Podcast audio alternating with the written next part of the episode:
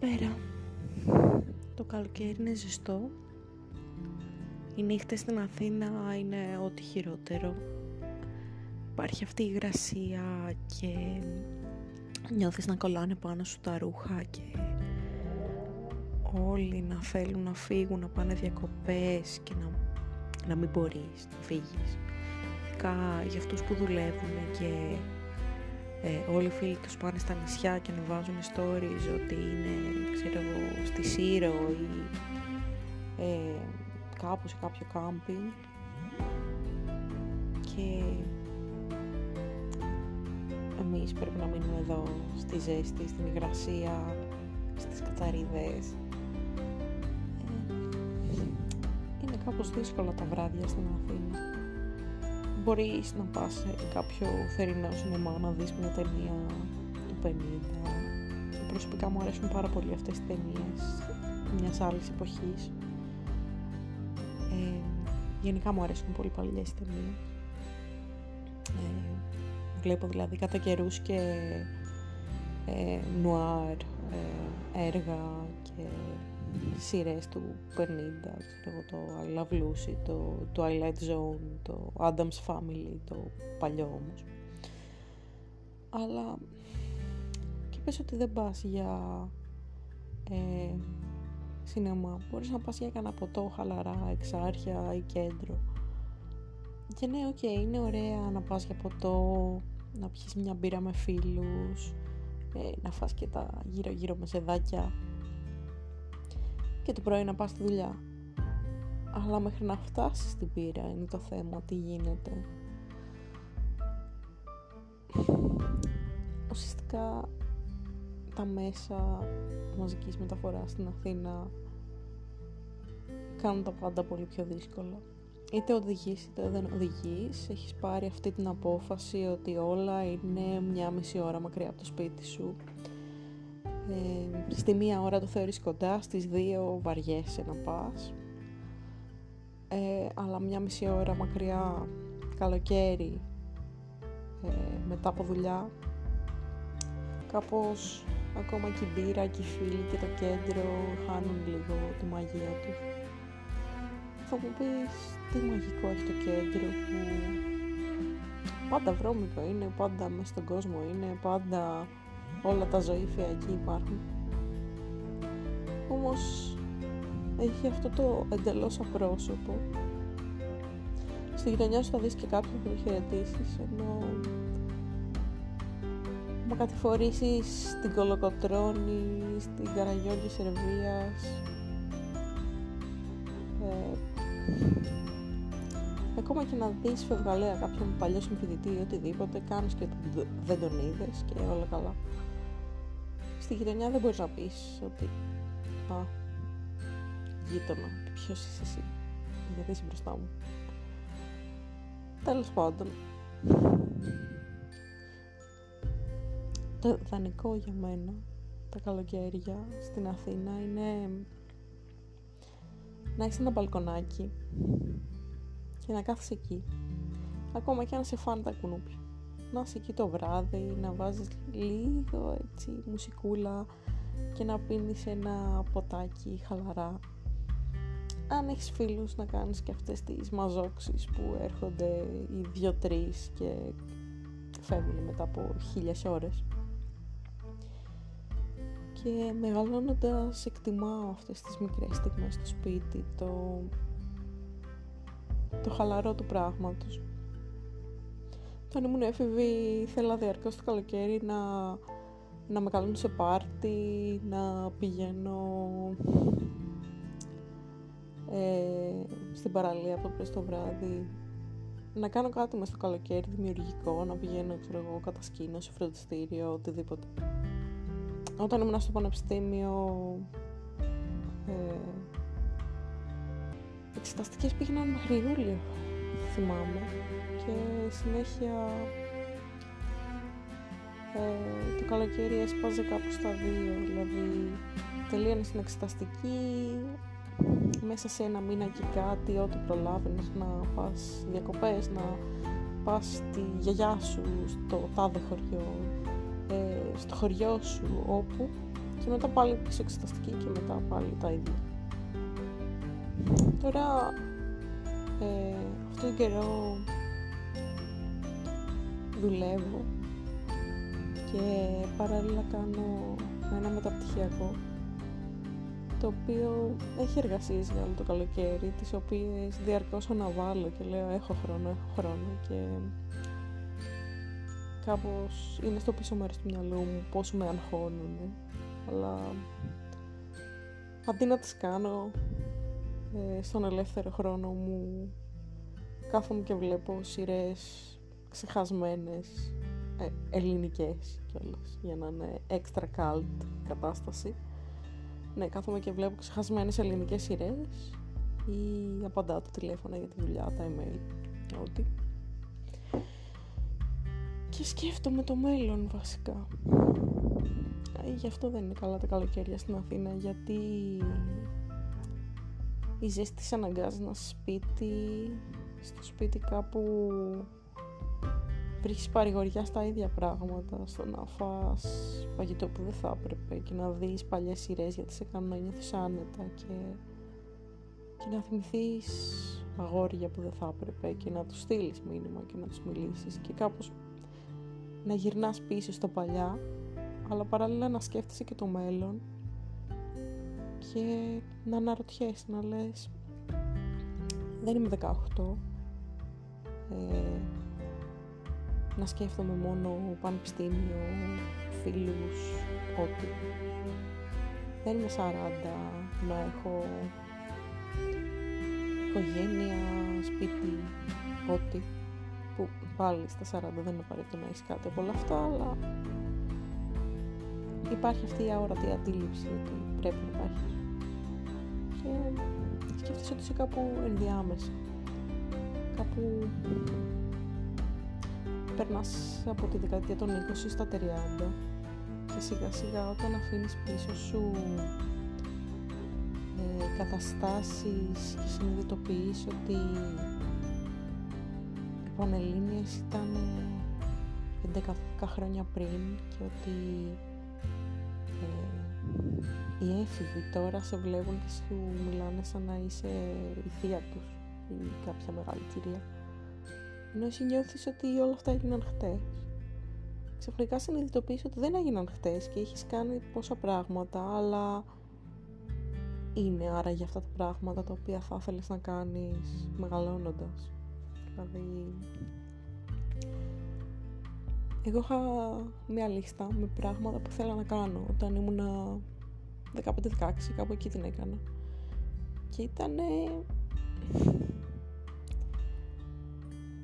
τα είχα βάλει αξιολογικά και θυμάμαι ότι τόσο χαμηλή αυτοεκτίμηση είχα, είχα βάλει ξέρω εγώ το αν θα κάνω σεξ το νούμερο 38 ότι δηλαδή έπρεπε να γίνουν 37 πράγματα πριν να εκπληρωθεί στη λίστα μου το να κάνω σεξ και σε αυτά τα πράγματα είχα μέσα ξέρω εγώ προπτυχιακό, μεταπτυχιακό, διδακτορικό ε, ξένες γλώσσες, πτυχία σε μουσικά όργανα πράγματα που θέλουν πολύ χρόνο και είχα υποτιμήσει, ξέρω εγώ, αυτό το τομέα.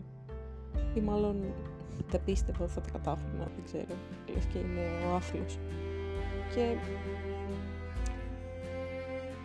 αυτή τη λίστα είχα να τη δω από τα 16 Θυμάμαι πράγματα που είχα βάλει, γιατί προφανώς τα ήθελα πολύ για να τα βάλω, απλώς. Τελικά ιεραρχείς εντελώς διαφορετικά από τη ζωή σου στα 16 από ό,τι στα 30 και συνειδητοποιώ ειδικά ε, όταν έχω χάσει άτομα από τη ζωή μου. Άτομα που έφυγαν, άτομα που πέθαναν διάφορους ότι η ζωή δεν είναι μόνο να πας από το ένα πτυχίο στο άλλο, από τη μία διάκριση στην άλλη, είναι και πολύ περισσότερα. Ότι φυσικά από τον ένα γκόμενο στον άλλον είναι να βρεις αυτή την ισορροπία που σε κάνει χαρούμενο, να τα έχεις καλά με τον εαυτό σου και να πεις ότι δεν μπορώ να τα κάνω όλα, αλλά θα συνεχίσω να κάνω αυτά που με κάνουν χαρούμενο. και όντως να τα κάνεις. Για μένα η φετινή χρονιά ήταν κάπως αποκαλυπτική θα έλεγα. Ε, φετινή και περσινή. Ακαδημαϊκή χρονιά βασικά. Ε, η προηγούμενη ακαδημαϊκή χρονιά ε, είχε αρκετές απώλειες ανθρώπων σημαντικών για μένα.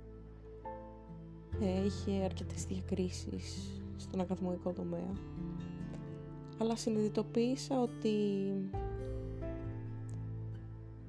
δεν ισοφαρίζει το ένα το άλλο. Δεν είναι ότι αν ε, μπει μια φωτογραφία μου στο μουσείο γυρίζει πίσω, πίσω ο παππούς μου, ας πούμε. Ή ότι αν ε, αν εκδοθεί ένα βιβλίο, ξέρω εγώ, που έχω γράψει, θα ξανακούσω τον πατέρα μου να μιλάει. Και κάπως στη συνειδητοποίηση ότι καταφέρνω πράγματα που είναι στη λίστα μου ας πούμε αλλά χάνω και άλλα με τρόπους που δεν μπορώ να ελέγξω ότι ίσως πρέπει να αλλάξω τις προτεραιότητες μου κι εγώ και να βρω κάτι το οποίο ε, θα με συντροφεύει όλη μου τη ζωή και θα με κάνει χαρούμενη κατά κάποιο τρόπο και καταλήγω ότι μεγαλώνοντας θέλω αυτά που μικρή θεωρούσα ότι ήταν πολύ απλά για να σκεφτώ να τα ζητήσω και τελικά είναι εξαιρετικά σύνθετα. Δηλαδή θα ήθελα να μένω σε ένα σπίτι μόνη μου. Ε, να έχω ένα σκυλάκι. Να έχω φυτά. Ένα ηλεκτρικό πιάνο, μια μεγάλη βιβλιοθήκη. Και μεγάλα φωτεινά παράθυρα σε αυτό το σπίτι, να μπαίνει πολύ φως. Για να μπορώ να ζωγραφίζω, να μπορώ να διαβάζω, να μπορώ να παίζω μουσική, ό,τι. Και that's it. Αυτό είναι. Ένα σπίτι, μια δουλειά, ό,τι το, το πάει γύρω γύρω πολλοί σκέφτονται πω, πόσο δύσκολο να έχεις ένα σπίτι, μα 30, μα αυτά. Μα έγιναν θυσίες για να μην είμαι σε αυτή την κατάσταση αυτή τη στιγμή και δεν ξέρω αν έπρεπε να έχουν γίνει αυτές οι θυσίες, αν τα άλλα πράγματα που κατέκτησα ήταν πιο σημαντικά από αυτό, από το σπίτι κάπου και την ησυχία μου. Ή αν αν το είχα καταφέρει να μένω μόνη μου, να είμαι ήρεμη, αν θα μπορούσα να κατακτήσω και αυτά που τους έδωσα προτεραιότητα για χάρη της ψυχικής μου ηρεμίας. Γενικά, η ζωή δεν μπορεί να είναι πείραμα, να πεις κάνω αυτό, άμα πετύχει, καλώς, άμα δεν πετύχει το ξαναδοκιμάζω μάλλον μπορείς να δοκιμάσεις καταστάσεις, αλλά δεν γυρίζεις το χρόνο πίσω. Δεν έχεις άπειρες προσπάθειες. Όλα είναι πεπερασμένα. Και κάπως το καλοκαίρι τώρα έχω φτάσει σε ένα σημείο να σκέφτομαι τις επιλογές μου. Ότι πρέπει να, πάρω, πρέπει να κάνω επιλογές, πρέπει να πάρω ένα δρόμο. Ουσιαστικά ποτέ δεν επιλέγω ξεκάθαρα κάτι, πάντα αφήνω ανοιχτές πόρτες, παράθυρα, τρύπες γενικά σε καταστάσεις. Δεν μου αρέσει το μη αναστρέψιμο, αλλά εν τέλει το μη αναστρέψιμο είναι που χρειάζεται σε συγκεκριμένες συνθήκες. Όταν φοβάσαι να φύγεις από το σπίτι που μεγάλωσες, γιατί όχι γιατί σ' αρέσει αυτό το σπίτι, αλλά γιατί το ξέρεις, γιατί ξέρεις ότι εκεί θα υπάρχει κάποιος άνθρωπος να μιλήσεις όταν γυρνάς τα βράδια, ότι θα υπάρχουν ε, τόσα πράγματα που όταν είσαι στο δικό σου χώρο δεν είναι σίγουρο ότι μπορείς να τα έχεις. Όταν το σκέφτεσαι μένεις πίσω σε όλα αυτά και δεν δοκιμάζεις τη ζωή ουσιαστικά, δεν προσπαθείς. Αφήνεις τον χρόνο να περνάει χαμένος, γιατί μένεις σε... στη μετάβαση για πάντα. Η μετάβαση μένει, γίνεται η ζωή σου. Και το να ζεις στενά στο παιδικό σου σπίτι, στο πατρικό σου, στο, στο παιδικό σου δωμάτιο, θέλω, στο πατρικό σου, δεν είναι το ιδεατό. Πολλοί άνθρωποι περνάνε όλη τους τη ζωή στο σπίτι που γεννήθηκαν, ε, μένουν με τους γονείς τους ή με την οικογένειά τους ή με όποιον, αλλά δεν γνωρίζουν έτσι τον κόσμο. Και εγώ αυτό θέλω να συμβεί αυτή τη στιγμή, να γνωρίσω τον κόσμο. Να φύγω μακριά από όλους, από το δίχτυ ασφαλείας και να έχω το σπιτάκι μου και την ησυχία μου και τα πράγματά μου.